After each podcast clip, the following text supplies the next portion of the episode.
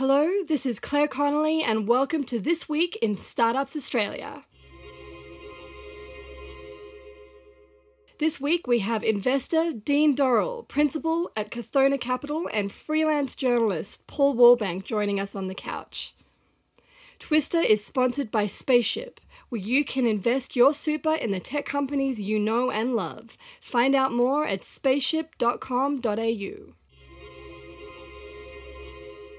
Today is the 21st of March, and we are here in the studio with investor Dean Dorrell and journalist Paul Wallbank. Thank you for joining us both for our super news special of this week in Startups Australia.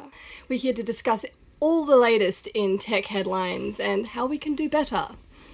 Thank you for joining us. So, this week uh, we've had about seven days worth of fury and rhetoric over Australia's so called gas crisis, uh, where we've seen the federal government pitted against almost the business and startup community with people like uh, Tesla's Elon Musk and Atlassian's Mike Cannon-Brookes throwing down the gauntlet on social media, claiming they can hook up South Australia's electricity to Tesla Powerwalls within 100 days. It kind of made it quite abundantly obvious how seriously this government has taken sustainability. Now, about 12 months ago, Malcolm Turnbull came to power on one of the promises was to do more to commercialise Australian research. Not long afterwards, this CSIRO was restructured for this very purpose. But now, 12 months down the line, South Australia had one power failure, and we're starting to see the results of a lack of investment on this level. I was hoping to get both of your perspectives on industry on this. I know I've had some conversations during the week with people working in sustainability, and they say that most of their colleagues are either packing them bags or literally counting the dollars in their bank account because they can't get uptake for the research in Australia. What is the investor appetite for things like sustainability and renewability in terms of technology and administration? Well, I think a lot of it comes back to politics. So, sustainability, uh, electricity, power generation are all incredibly important for the country. And the government has a big role in what's going on.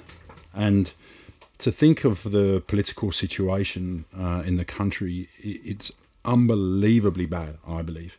Uh, there's factional politics at both state and government level uh, it's incredibly difficult to get anything done. It's clear. I think Malcolm Turnbull does have, in terms of technology and innovation, uh, he has that um, bent to to what he wants to achieve.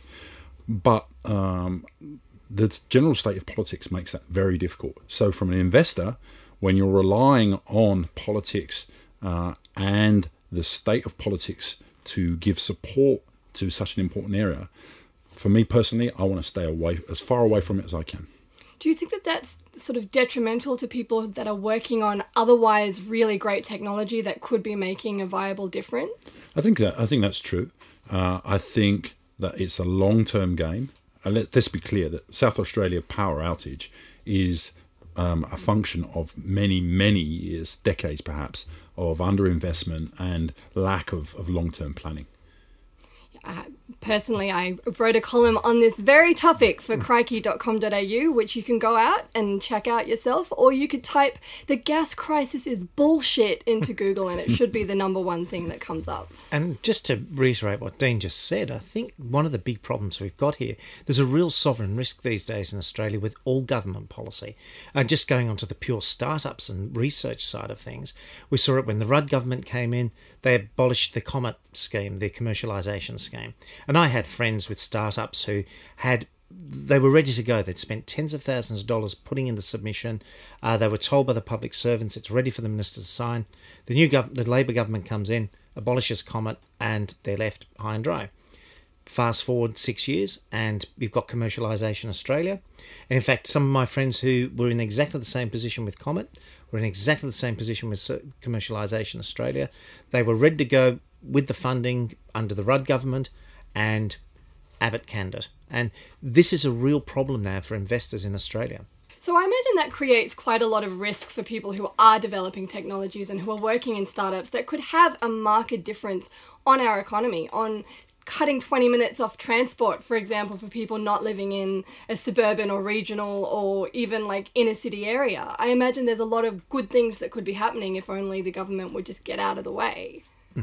Well, let's take that a step back, Claire. And on that, um, for the startup community, we've been there with this uncertainty in politics um, ourselves. We've seen this with the Rudd government. We had the Comet grants, where uh, the commercialisation of technologies and that. Lots of startups in that 2006 2007 period got caught out by the Comet grants being uh, canned when Rudd came into power. And then when the Labor Party lost, they had Commercialisation Australia, which they'd set up to replace the Comet grants. And again, Abbott canned those. So a start, and I, I actually know people who they were caught out when the Comet grants were killed by Rudd, and then they were caught out again when Commercialisation Australia was canned by Abbott. Um, so this is a problem right across the board, and we're seeing it at the moment with things like the crowdfunding legislation, uh, all the taxation, the equity options, all of that sort of thing. This could be changed tomorrow. A new minister comes in, not even a change of government, just a new minister has to come in, and the whole legislative framework we've got. Just on my hobby horse on this, we see a lot of cant around Israel being a startup center, and it's because the, the nation is in danger and they're all in the military and this sort of thing. The truth is, the Israeli government takes a long term view on development. Same in the in the UK, all the Tech City UK, and that that's lasted across several administrations. It doesn't get changed at the drop of a hat. So they've got long term Nesta again in the UK. They've got these long term um, programs and agencies that don't get um, messed around with every time a minister changes or every time the prime minister has a brain fart. And this is a real problem now in Australia. So for any startup that's looking at having to do things around government policy, um, whether it's giving your employees options or whether it's uh, taking subsidies from the Victorian government or whatever, this could change tomorrow.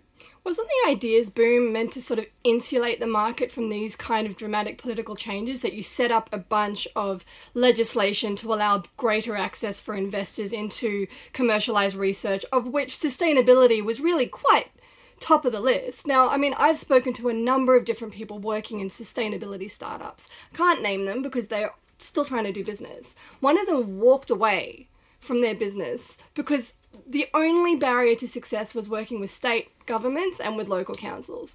And they couldn't get it off the ground for love or money, and it would have made energy and water more accessible to rural and regional areas, but they had to walk away.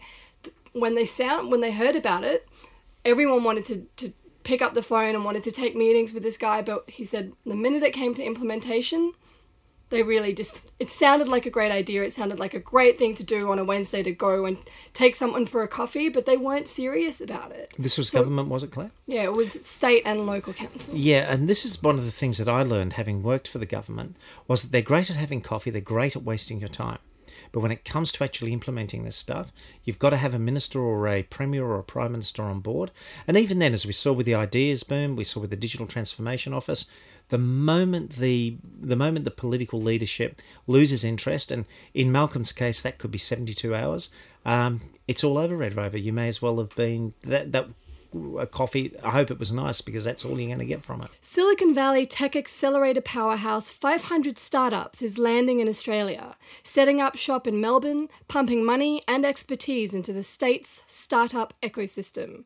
It has largely been received in the press, however, as a diss on Sydney and its business community.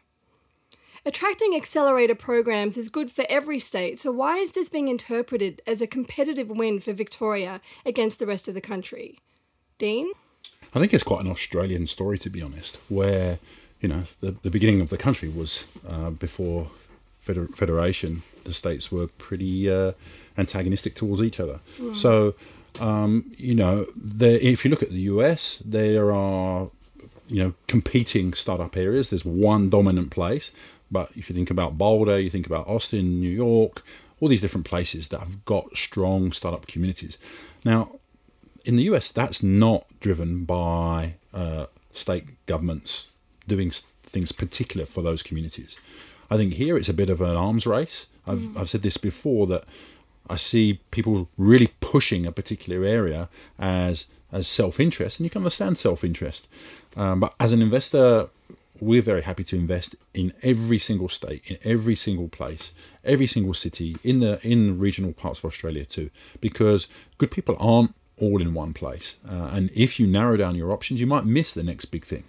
Now, when it comes to government, um, frankly, I think entrepreneurs have to deal with many, many risks. If there is one big risk of being of your business being killed, which is uh, state or, or federal government regulation, then you can understand why entrepreneurs don't go down that route because it's a big, big risk. You're trying to minimize all those risks. It's difficult enough trying to find a product market fit without trying to second guess what a government will do today, let alone what they might do tomorrow. What, in terms of profitability, how profitable are sustainable uh, businesses? Like, is, is there a big margin for investors to make? And would you be investing in them if the climate were different? Look, I think there's no doubt that some of the biggest problems to solve are to do with sustainability, to do with energy, uh, to do with climate. There's no doubt about that. The time frames are very, very long, so that also is a factor in determining uh, an investment horizon. Um, I think undoubtedly there are, there's a lot of money to be made from doing it, um, but it's a big boys game a big boy as and a long term game too. Yeah. And I mean, and, and I think this is something we need to be really careful of when we're talking about the startup community. If we're talking about that Silicon Valley modern tech startup uh, time frame, you are at the most maybe looking at a three, five, eight year time frame at the most.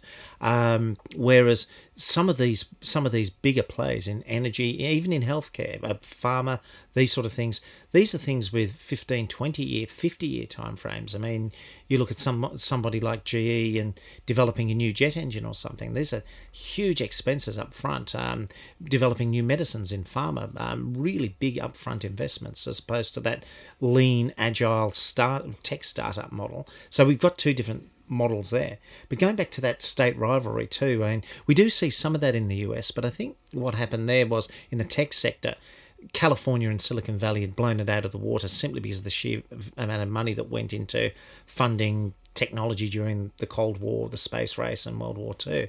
So there was nowhere really except maybe the, that corridor of Boston, Massachusetts, uh, that really competed with it at all. But uh, you, you do see that state rivalry there um, between, say, the movie industries.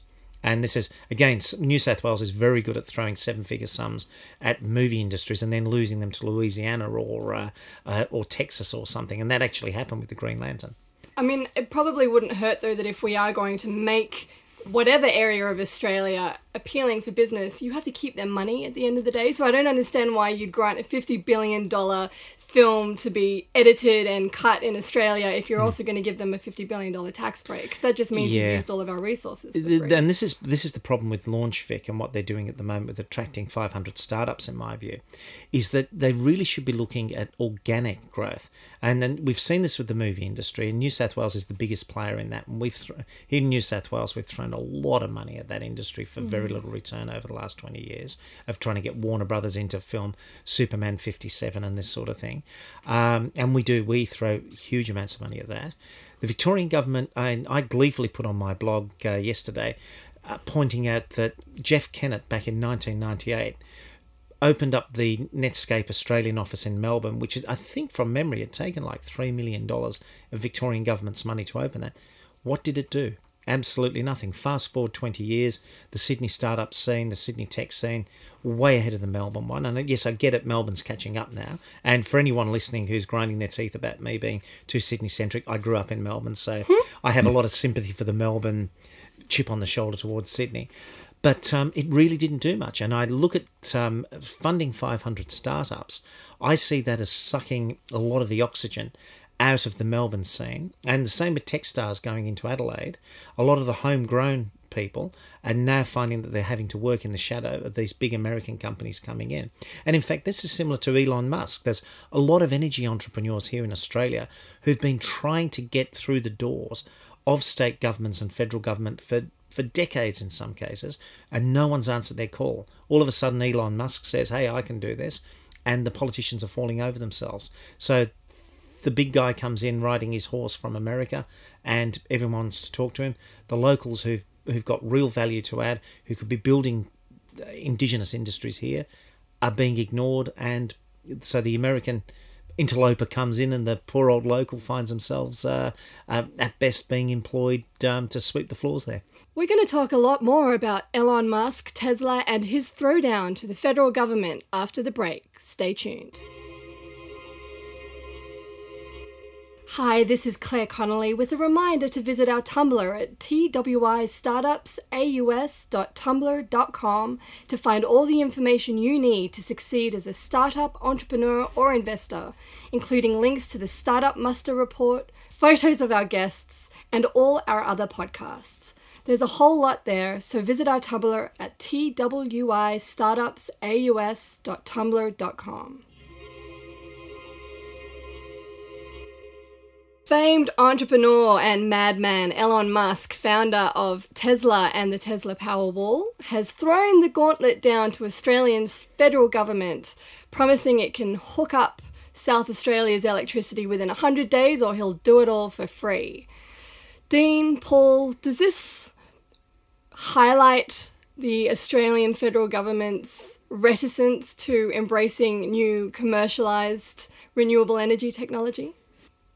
Probably. I think the uh, the major effect has been the fact that using new technology, using Twitter, Mike Cannon-Brookes and Elon Musk can tweet each other, say mates rates, and what does it get? It gets an absolute focus on an issue that's incredibly important to the country. Without that, what would we be doing? Six months' time, a year? Would we wait for two more blackouts, three more blackouts? Are we going to wait till Sydney has a blackout until we do something about it? Look, whatever happens, Elon Musk and Mike Cannon-Brookes have brought this to the top of the political agenda. And something's going to be done about it. We can see that. There's a race to get something done in the next 100 days. Whether it's hopefully by Australian technology, that would be great. If it's not, then it's it's Tesla technology, but someone's going to do something to get it done. And cutting through government lethargy is such an important thing.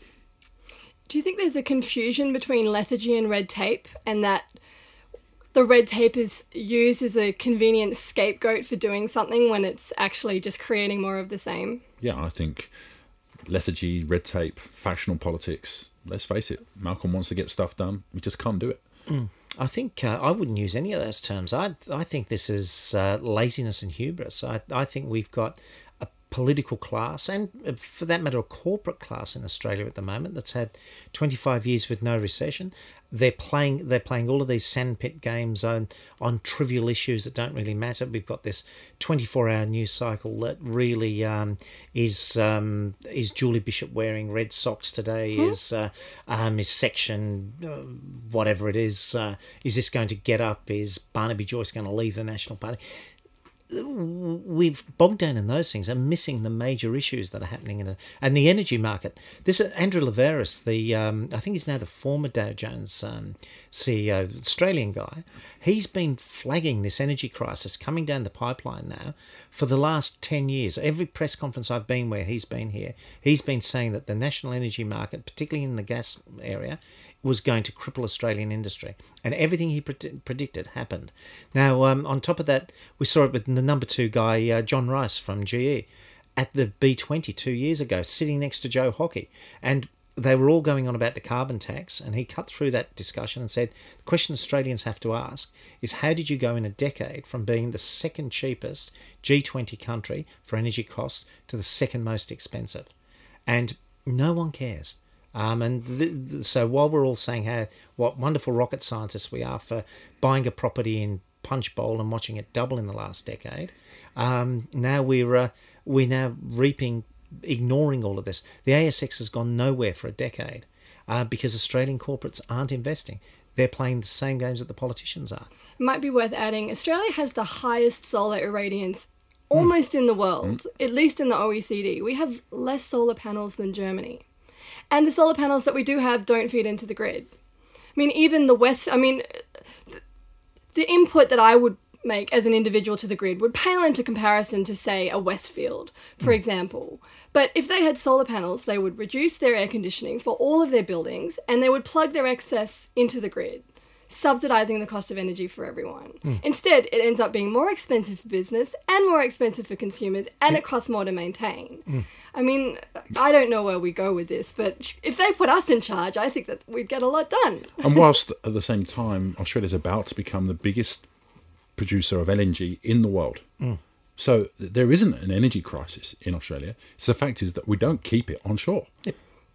And again, I think this is part of that laziness that it's uh, cheaper to ship that stuff offshore than it is to do stuff with it on in continental Australia. Well, that's And- what happens when you increase the cost of energy to run on parity with Asian markets. I mean, we're literally paying foreign prices domestically. Shouldn't domestic prices be the domestic price and the foreign price be the foreign But price? um, just t- turning that back to startups again, same thing again. That um, you've seen institutional investors in Australia pouring money into those um, into those LNG plants and so on.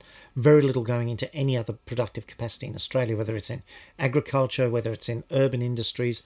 Uh, we're hollowing out the economy, and uh, we um, we just have not. This is part of my frustration with Malcolm Turnbull and the ideas boom. I thought this guy was going to change the game. We were going to get back to focusing on where the Australian economy goes in the 21st century. And instead, he doubled down on housing, mining, and uh, exporting LNG. Going coal, yes.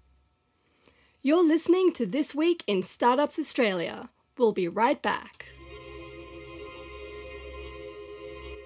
Hi, this is Claire Connelly. Twister is well into its fifth season, and with guests like Paul Shetler, Wyatt Roy, Dean Dorrell, and Paul Wallbank, we're going bigger than ever to cover the issues that matter to the startup community. If you want to help support this podcast and reach thousands of entrepreneurs and investors who listen, please contact us at sponsor at twistartupsaus.com.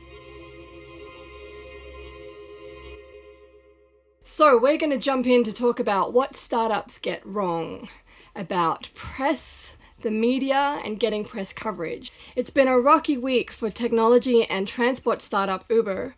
Its own co founder and CEO Travis Kalanick quit Trump's advisory panel. It lost its president, Jeff Jones, over internal conflicts.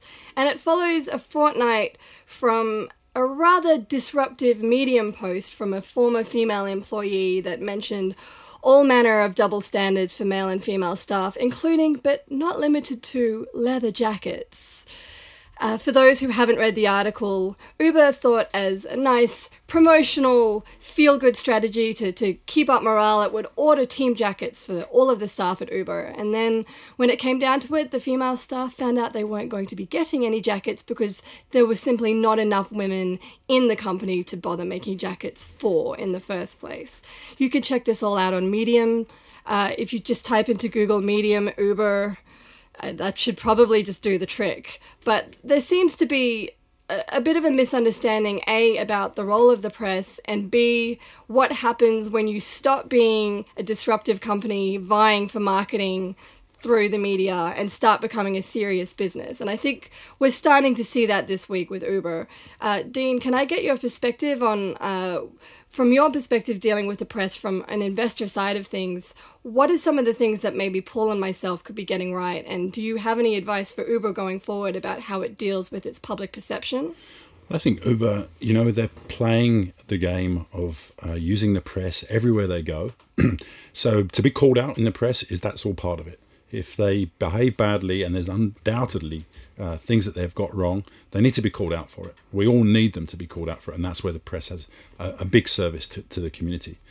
One thing I think to point out is that Uber uh, is a disruptive force, and in many places they needed to be a disruptive force. If we think about the utility that Uber has brought to many of us, uh, one of the things I often like to ask people is, do you use the surge? If you use Surge, you're really, really emphasizing their business model, which means more drivers on the road when you would never be able to get a taxi.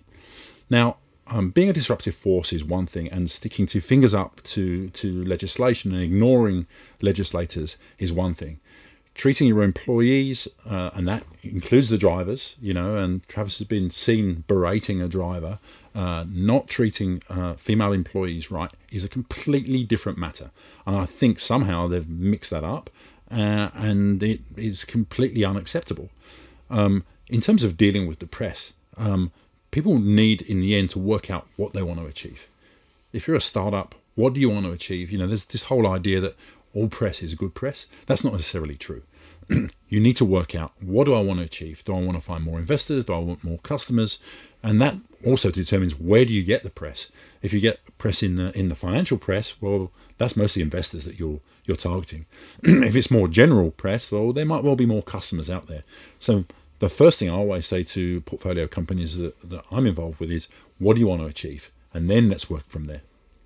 Paul, you've had some run ins, we might put generously, with startup founders. Mm. Um, what advice do you have for well, being Dean's advice is spot on. I mean, that's the first, when a startup comes to me, or, or anyone really that comes to me and says, I want to get press, the first question I ask is, what's your objective? What do you want? Do you want do you want um, investors?